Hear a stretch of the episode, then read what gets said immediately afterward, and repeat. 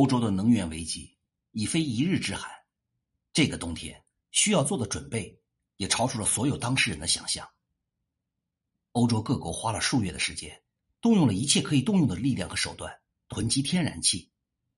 目前用于供暖和发电的天然气储存设施几乎已满，消耗量下降，液化天然气运输船正在驶入，情况好像比普遍担心的最坏预测要好一些。然而，很多事情的演进可能出乎所有人的意料。九月二十六号，北溪一号和二号的爆炸引发了各方对欧洲天然气危机的担忧。在俄乌冲突以前，有超过百分之四十的欧洲进口天然气和超过一半的德国进口天然气由俄罗斯提供。能源是俄罗斯出口的半壁江山，其中天然气占能源出口份额的第三位。欧洲面临的天然气危机。始于今年的八月，当时俄方称北溪一号监测到气体泄漏，在修复受损涡轮机前将被迫关闭管道。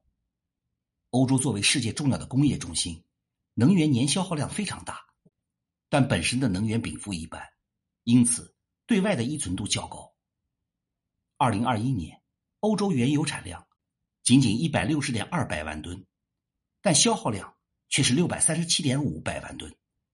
对外依存度高达百分之七十四点九，而在天然气方面，自身的产量两千一百零四亿立方米，但消耗量却达到了五千七百一十亿立方米，对外依存度高达百分之六十三点二。欧洲每年的能源消费中有约百分之六十来自进口。德国、法国、意大利三国是欧盟天然气的消费主力，对外的依存度分别为百分之八十九。百分之九十五和百分之九十四，而德国、意大利、荷兰三国对俄罗斯天然气的依存度均超过百分之三十。截止到二零二一年底，俄罗斯已经探明的天然气储量达到了三十七点四万亿立方米，位居全球第一。排在他身后的国家分别是伊朗、卡塔尔、土库曼斯坦和美国。不难看出，俄罗斯不仅拥有资源优势。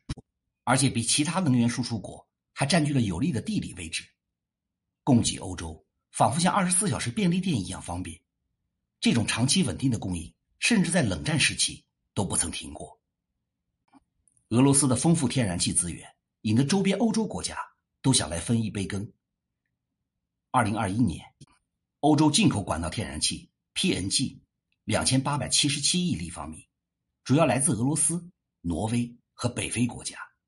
分别占 PNG 总进口量的百分之四十三、百分之四十三和百分之十四，但是北溪一号和二号年输气量就可达到一千一百亿立方米。如今欧洲缺能源，俄罗斯缺能源出口收入，双方这种你来我往的相互制衡，不仅给天然气的价格来了一次推波助澜，更是让欧洲踏上了艰难的寻气之旅。欧盟的天然气主要有三大来源。自产、进口管道天然气 （PNG） 和进口液化天然气 （LNG），其中进口 PNG 占比最大，约百分之六十六；自产和进口 LNG 各占百分之十七左右。而欧盟的天然气消耗量由基础供给和调用部分库存两部分来满足。从近五年的均值来看，每年冬天天然气需求量在三千两百到三千三百太瓦时。除了两千八百太瓦时的基础供给，还需要调用六百太瓦时左右的库存。之所以要调用库存，是因为天然气的市场需求具有明显的季节性。每年十一月到第二年的三月，取暖季需求旺盛，其余的时间则为淡季。因此，为了稳定用气成本，保证足量的库存进入下一个取暖季，欧盟会在每年四月份开始补充地下储气库。今年三月二十三号，欧盟委员会向其成员国提出，天然气的库存率需要在今年十一月一号前达到百分之八十。其中，基础供给中来自俄罗斯的进口管道天然气和进口液化天然气总和约有一千零五十太瓦时，相当于欧盟库存的总量。也就是说，俄罗斯承担了欧盟冬季百分之三十七左右的天然气供给。要是没了俄罗斯，估计欧洲的冬天。不太好过。由此可见，对于欧盟能源需求来说，通过管道运输的俄气有着中流砥柱般的地位。如今，中流砥柱不复存在，欧盟只能一方面尽力增加采购其他供应国的天然气，另一方面号召居民和工业节约能源。在飙升的电价下，欧洲迎来了昂贵的冬天。一时间，中国电热毯成为了欧洲人的过冬神器，保暖内衣、取暖宝和光腿神器等，也纷纷加入了欧洲民众的冬季取暖全家桶。在此形势下，改变现有的能源结构是欧洲当下的共识。从欧盟天然气的三大来源看，无非从以下途径实现开源：一、自产。主要看荷兰，其二零二一年天然气产量占欧盟总产量的百分之四十一，但荷兰的格罗宁根气田又面临着因为开采安全隐患而被迫关闭的问题，因此靠荷兰增产估计很困难。格罗宁根气田不仅是荷兰最大的气田，也是欧洲最大的，但二零一六年该气田所在的地区发生的地震让荷兰人心有余悸，眼下就算是能源危机。也不敢再贸然放手开采。挪威方面表示，二零二二年也许可以增加一百太瓦时，也就是约百分之八的天然气交付量。但是，鉴于产能已经接近饱和，而且对天然气价格缺乏信心等原因，其增产的意愿并不强烈。而北非的阿尔及利亚，由于和西班牙的关系恶化，而减少对其天然气的供应，仅愿意向意大利增加不到五十太瓦时的供给。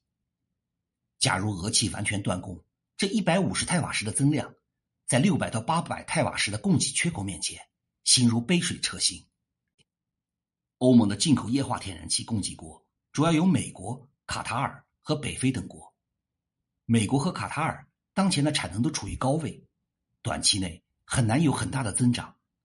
因此，即使最乐观的情况，美国也只能供给欧盟和英国。其所需的 LNG 总量的百分之四十左右。虽然欧洲很想紧握卡塔尔这根救命稻草，但似乎也不是那么容易，双方很难就一些条款达成一致。这是因为天然气生意和石油不一样，约百分之七十都是长期协议，因为天然气的开采需要长期而且巨额的投资，所以卡塔尔希望签订长期合同，以保证其订单的稳定性。但是这与欧洲碳中和的目标。相搏，卡塔尔自称拥有世界一流的液化天然气公司，也并不急着签下欧盟这一单生意。而且从欧洲的视角来看，除了卡塔尔，还有美国、澳大利亚等 LNG 的出口国，买方当然希望保留货比三家的权益。除此之外，北非国家即使有意增加对欧的出口量，但其能力也有限，可增的产能也不会太多。这么看来。欧洲能源的坑真的填不上了吗？其实也没有那么绝望，因为还是可以买二手的。亚洲国家由于能源需求相对疲软，库存相对充足，于是转卖了部分的 LNG 给欧洲救急。在各方的努力下，欧盟天然气补库已超前完成目标，达到了约百分之八十八左右。欧洲今年上半年 LNG 的进口量同比增长了百分之六十。缺了 PNG 这条腿，LNG 这条腿总算勉强可以支棱起来了。其中，德国更是达到了百分之九十一点五。但来之不易的珍贵 LNG，肯定要付出一些代价的。除了贵，没有其他的毛病。今年八月，英国、荷兰、法国的天然气报价，分别较年初涨幅至百分之一百四十四、百分之二百二十八和百分之六十二。当前。LNG 在亚洲市场的价格约为每百万英热四十五美金，而欧洲市场每百万英热约六十美金，价格反映了市场需求。相比美国的天然气期货仅为每百万英热八点七美金的成交价格，真的是没有对比就没有伤害。这里要说明一下，百万英热是一个计量单位，相当于一百万英热等于十九点五二公斤。尽管欧洲已经东拼西凑达成了今年的补库目标，但是欧洲内部各国对 LNG 的接受能力分布不均，而新建一个 LNG 接收站需要两到三年的时间，因此欧洲短期或将面临着 LNG 进口后运输和分配的问题。东欧国家由于地理位置更靠近俄罗斯和挪威的输气管道，并没有设有储气库或库存不足，将面临更严峻的能源考验。即便中西欧有意援助，基础设施配套也要跟得上才行啊！这就要看欧洲国家能否协力解决。在北溪管道被炸的同一天。挪威和波兰合作的波罗的海管道项目启动了，但是谁又能保证这条管道就不会出事呢？与此同时，欧洲还要为未来的能源供应做好打算，毕竟亚洲不会长期将 LNG 拱手相让的。欧洲天然气主要用于工业、电力、住宅和商业，分别占比百分之二十五、百分之三十、百分之二十七和百分之十一。俄气中断。无疑是对欧盟最大经济体德国的一记重击，这是因为德国超过一半的进口天然气和三分之一的进口原油都来自于俄罗斯。虽然德国现在十万火急的加紧建设 LNG 的进口设施，但完全上线运营还需要更长的时间。德国只能重启多家燃煤电厂，重启煤电厂不仅需要资金的维修，也并不符合发展的趋势，可能会影响其工业基础。德国有百分之三十的原油、煤炭依赖于内河的航运，其内河航运又以莱茵河为主。然而，莱茵河却因为干旱的水位持续走低，导致煤炭的运量大打折扣。今年预计运输的四千万吨煤炭，估计只能完成百分之六十五，这让德国的能源危机雪上加霜。在能源危机面前，首当其冲的是民生，民众取暖用电。将受到最直接的影响，其次就是工业。德国是欧洲第一、全球第三的重要化工品生产国，天然气为德国化工行业供能约百分之六十五点六。实惠的俄气让德国很多工业企业能够以低成本运营，赢得更多的竞争力。但自六月二十三号以来，德国已经进入国家天然气能源计划第二阶段警报级别，一旦进入第三阶段紧急级别。天然气将按分配计划供给，届时一些能源密集型的化工企业将被迫减产。综合来看，受成本和政策的双重压力，德国用气需求或许会有所下降。另外，天然气除了作为能源，还是重要的工业原料，是合成几十种化工产品的原料。近期已经有多家化肥厂停产或者是减产，这将对相应的供应链。或全球相关产品的供应端造成极大的冲击。看似只是能源的问题，实则牵一发而动全身。要是化肥生产供应不上，农业出了问题该怎么办？某些工业设施如果被长时间的关闭，可能会受到永久性的损坏。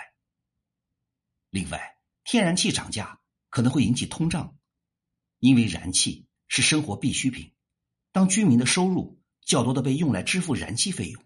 在其他方面的消费能力自然降低，这将直接影响经济，甚至会引发民众的恐慌，扰乱正常的经济秩序等不良后果。